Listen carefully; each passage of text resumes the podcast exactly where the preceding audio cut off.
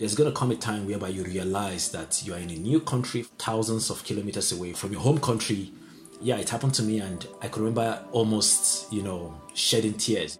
There was uh, one very huge mountain I had to cross. And when I started studying physics, you know, I, I had the feeling, you know, that being gay was not, not an issue. But only retrospective, I realized that I didn't have any role models. You start noticing maybe some exclusions, and the only thing you can see that you have in common is that you're the female faculty. Welcome to the We Are OSA podcast, a new series featuring inspirational stories and perspectives from scientists and engineers improving the world. In this episode, you'll hear from three distinct OSA members sharing their perspectives and experiences. They bring unique insights to our discussion shaped by the intersectionality of their gender, race, sexual orientation, and ethnicity, coupled with their passions for optics and photonics. Hello, my name is Klaus Jäger. I'm a physicist and I'm working at a research center in Berlin, Germany, where I mainly do optical sol- um, simulations for solar cells. So I'm Sheila Nic Chormaic, and I'm a professor at OIST Graduate University in Okinawa. OIST is the Okinawa Institute of Science and Technology. Okay, so my name is Timothy Imogore, and I am a PhD student at the Ultrafast Optics uh, Research Group uh, at the Institute of Applied Physics, Jena. Timothy, Sheila, and Klaus have some unique perspectives from their effort to find inclusion in new countries, as well as their scientific careers. I'm originally from Austria and I live now in Berlin, Germany. So I grew up in the mountains in Austria, studied in Switzerland, did a PhD in the Netherlands, and ended up in Berlin, Germany, six years ago. So I'm currently living on Okinawa. So Okinawa is a small uh, subtropical island. In fact, it's a chain of islands in the very far south of Japan. So we're very far from Tokyo. And uh, I'm originally from Ireland, so quite far from there at the moment. So I'm from Nigeria. I was born in the northern part of Nigeria. Each of them have benefited from different perspectives in their new environments, which welcome people from all backgrounds. For me, I've seen this as an advantage. You know, uh, when I've even interacted with colleagues from different places. I have a colleague who is also from from Italy. And whenever I actually discuss with him, it gives me a different perspective to something that I've been working on for some time. When I discuss with my German um, colleagues, they give me a different perspective. They make me look at things, you know, really, really, really differently. You know, um, diversity is always an advantage when it comes to innovation we have a diverse student body, so I'm not sure how many countries they come from, but maybe 60. But we have no dominant nationality. So most most universities will have some dominant nationality, and we try to avoid having a dominant nationality.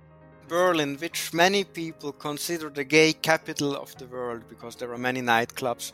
Many people, at least before the pandemic, many people from all around the world came to Berlin to dance, to spend their nights there, or completely moved there but Sheila, Timothy, and Klaus have each had times when they felt alone, isolated, or excluded. People I just met, and hi, how are you? My, how are you doing? My name is Timothy. I'm from Nigeria, and I was doing this to actually build some kind of um, rapport with these people so that I can actually maybe seek for help when I need some kind of group study or something like this. So, uh, well, they responded very well. They, they sounded very enthusiastic, you know, uh, about our meeting and uh, not enthusiastic, basically excited. Yeah, that was the word. Excited about our meeting. However, uh, the next day, it's as if they've not met me before. So it's like a new thing. So I had to do this over and over and over and over again. When it comes to private life, you know, almost everybody would talk about their partner or their husband or wife and their children. And then I, not being straight, always felt a little bit uncomfortable. Every time you meet a new person, you have to come out to that person. Because every time still you know it's kind of first people think that you are straight. There have been several situations here um, within the community in japan where i have felt the only woman out of 500 people wearing black suits. I have been in one situation in my first year here where I went to a society annual meeting, and the only other woman in the room was the local, I think it was Hiroshima, I was in, the local Hiroshima beauty queen. And she was giving awards to the men on the stage. Despite these moments of isolation because of their differences, these OSA members see how differences can be embraced and how that will make the field of optics and photonics stronger and more welcoming. So I think visibility is the most important or a very important aspect just to show how colorful and diverse science, optics, photonics are and how this colorfulness and the different profiles of people also can make the, the research more uh, successful. I, I saw the enthusiasm on the part of the lecturers to go an extra mile after the lectures to actually answer questions from students who are coming from different backgrounds, from China, for example, from India, from Nigeria, from Ghana. There can be some really pleasant surprises. Uh, coming out of that, you know, that you really see the ability of somebody, they may not have had the opportunities in their home country, um, but suddenly they can shine when given uh, this opportunity. The good news is, recently, there's been a concerted effort made by OSA and the scientific community in general, an effort that addresses exclusions of the past and works towards inclusivity. Uh, so, when I started working in science, it still was very, for many years, I still felt quite insecure. I just had the feeling, you know, my, my, my gay identity would be something that's kind of apart from from the professional identity and just not something that should be disclosed too openly. And, and so i was very happy when only a few years ago suddenly these these issues and topics were addressed also in the conference calls. And so i then suggested whether we could make some lgbtq meetup uh, at the conferences uh, one of the things the Abbe School of Photonics did, which I is very impressive and I really appreciate them for, was that as soon as we came into Germany, they welcome, welcomed us. Of course, I came in on a scholarship with a with a very good scholarship. But apart from that, they also welcomed us with a lot of trainings to to make us understand what we will face. Sheila, Timothy, and Klaus have seen real positive change come out of these efforts to welcome people from different backgrounds. These are efforts that they're actively a part of. I, me- I remember actually one time, one OSA event, and it was, I guess it was a fellow where they were honoring fellows, OSA fellows for that year, and it was probably within the last 10 years. And I remember getting pretty annoyed that there were almost no women becoming OSA fellows. So I was like, well, okay, we clearly have a problem here because everyone becoming a fellow, or at least everyone on the stage at this event, was a, was a guy. And I don't know how many people there were, probably 20, 30 people, and all of them were men. And I, I what I now make sure to do is that uh, I nominate my own researchers or young researchers I see, you know, young colleagues. I think it's improving if I look at the number of people who are becoming fellows each year. Certainly, certainly with conferences in the last couple of years, there's a lot more effort to have uh, female representation. And again, it all comes down to visibility.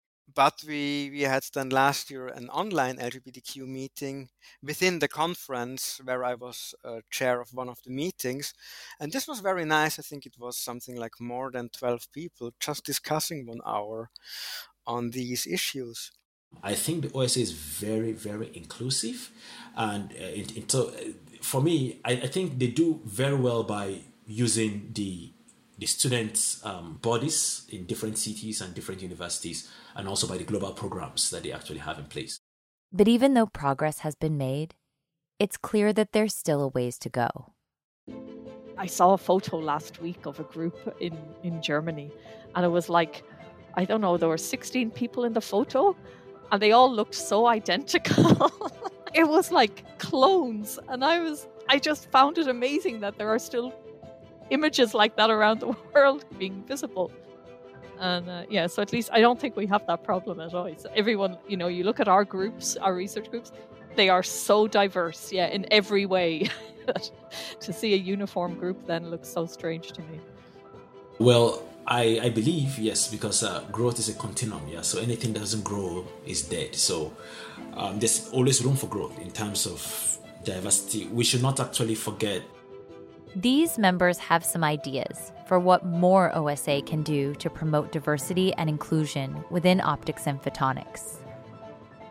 We have to look at exactly the demographic in which we're working. What is not prevalent in this demographic? Um, what should we work on? What is what is needed? What should we be accepting? I think probably it really would uh, made things a bit more, a bit easier for me if there would have been more role models, you know, because I felt quite alone as a physics student. I think increasing visibility just can help. This this maybe might be another advice, you know, something that, that, that the society could do and just maybe in one of the optics photonics news, you know, just have a page on, on openly LGBTQ scientists, and here we are. Gay people are not just some fancy hairdressers, but they're everywhere. Also, you know, boring looking scientists can be gay. But I think it's a very good step also to include trans or non binary people more naturally. So maybe this could be something uh, the society could consider doing. Just you know, offer people or to to add name tags to the pronouns. I think there's something that needs to be done. I, I feel that they can actually improve more on um, when it comes to, to financial support to students in developing countries. For example, um, students in Cameroon, students in Nigeria, um, students in, in Ghana, um, if there's a way they can actually put in programs that can actually make the students um, have some kind of international experience, especially when they're dealing with something that's optical related or they have some kind of interest in optics. Each of these members is highly committed to strengthening their field. They believe that in order to solve complex global problems, we need the best thinking from diverse, talented scientists and engineers. This comes when people feel visible and comfortable to be their true and authentic selves. One thing that also happens sometimes is that these people also return back to their home countries. So this is something that I, I look forward to in the future. I'm very, very interested. I'm very keen on doing this of transferring my knowledge uh, back to the society through whatever way uh, means possible.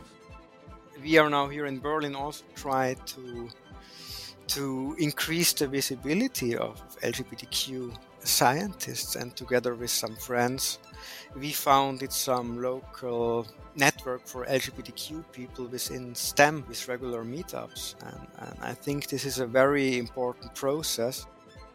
You know, don't let what you see going on around you influence how you're going to be yourself. Um, and don't let it impact you to the point where you quit. I would say to young women, you know, just do it. Yeah. If you want to do it, do it. If you don't want to do it, uh, don't do it. Don't feel pressurized to do it if you don't want to do it. So I think, um, yeah, perseverance maybe. Perseverance might be the thing, you know, don't give up. Yeah.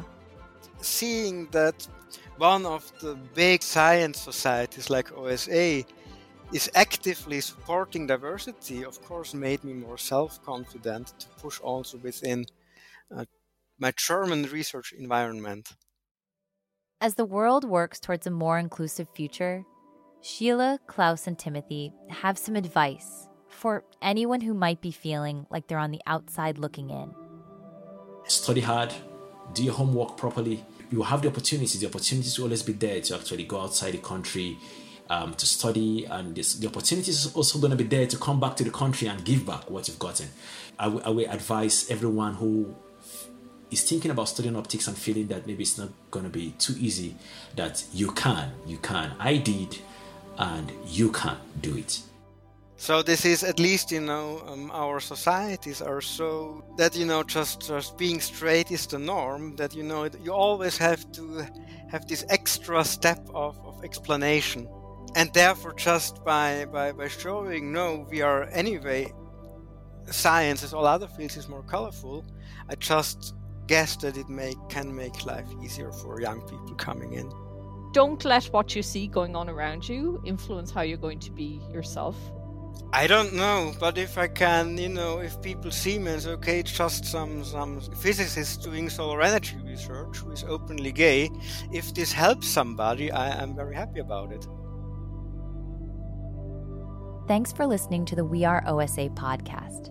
We hope this episode will encourage you to reflect on your own surroundings and how you can embrace diversity and equity in order to make your lab, your university, or company more welcoming. Special thanks to the voices on this episode for sharing their stories with us.